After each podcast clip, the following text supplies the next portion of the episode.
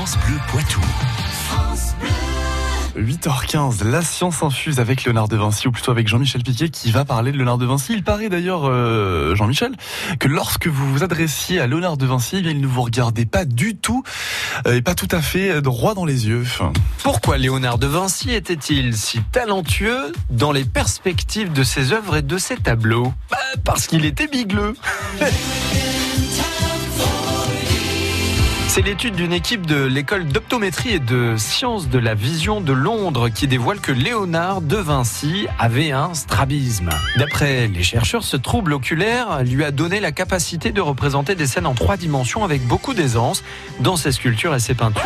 Pour rappel, les yeux d'une personne qui a un strabisme regardent dans deux directions différentes, ce qui implique qu'un seul œil est en mesure de regarder fixement un objet à un moment donné. Mais alors comment les chercheurs en sont-ils arrivés à cette conclusion? En passant au crible l'alignement oculaire des personnes représentées dans six chefs-d'œuvre étudiés, dont l'homme de Vitruve.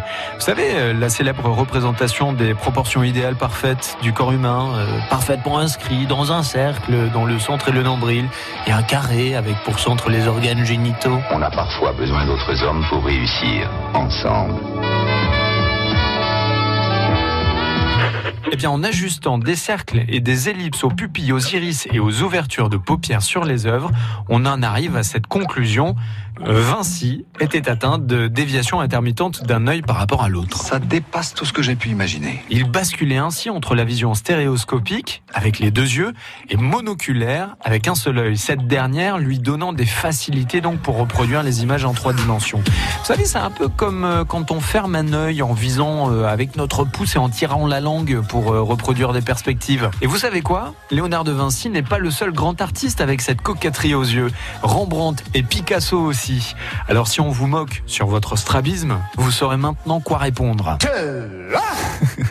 Chronique réalisée avec l'espace Mendes France de Poitiers et Curieux.live, le média qui démêle le vrai du faux avec vous, Jean-Michel Piquet bien sûr. France Bleu Poitou.